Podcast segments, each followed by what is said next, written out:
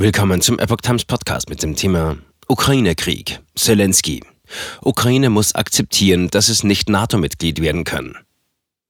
Ein Artikel von Epoch Times vom 15. März 2022. Der ukrainische Präsident Volodymyr Zelensky sagte, sein Land müsse akzeptieren, dass es nicht Mitglied des NATO-Militärbündnisses werden könne.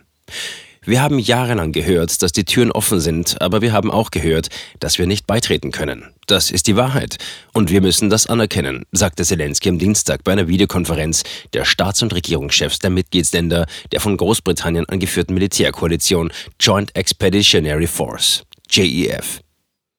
Zelensky hatte bereits in einem Interview vor einer Woche erklärt, dass er seine Haltung zu dieser Frage schon vor einiger Zeit abgemildert habe, da die NATO offenbar nicht bereit sei, die Ukraine im Bündnis zu akzeptieren. Russland hatte den von der Ukraine angestrebten NATO-Beitritt als einen der Hauptgründe für den Einmarsch im Nachbarland genannt.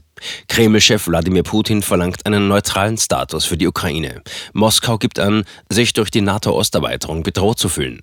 Unterdessen fordert Zelensky die westlichen Verbündeten erneut auf, der Ukraine Kampfflugzeuge zur Verfügung zu stellen. Zugleich forderte er die NATO, die das ukrainische Militär mit Waffen und Munition versorgt, erneut auf, eine Flugverbotszone über seinem Land einzurichten.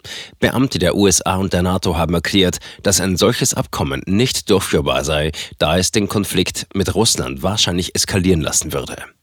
Nach einer Unterbrechung am Montag wurden die Friedensgespräche zwischen den russischen und ukrainischen Delegationen am Dienstag wieder aufgenommen, wie der ukrainische Präsidentenberater Mykhailo Podoljak mitteilte. Der Sprecher des Kremls, Dmitri Peskov, sagte jedoch, es sei zu früh, um das Ergebnis vorherzusagen. Die Arbeit ist schwierig und in der gegenwärtigen Situation ist allein die Tatsache, dass die Gespräche fortgesetzt werden, wahrscheinlich positiv.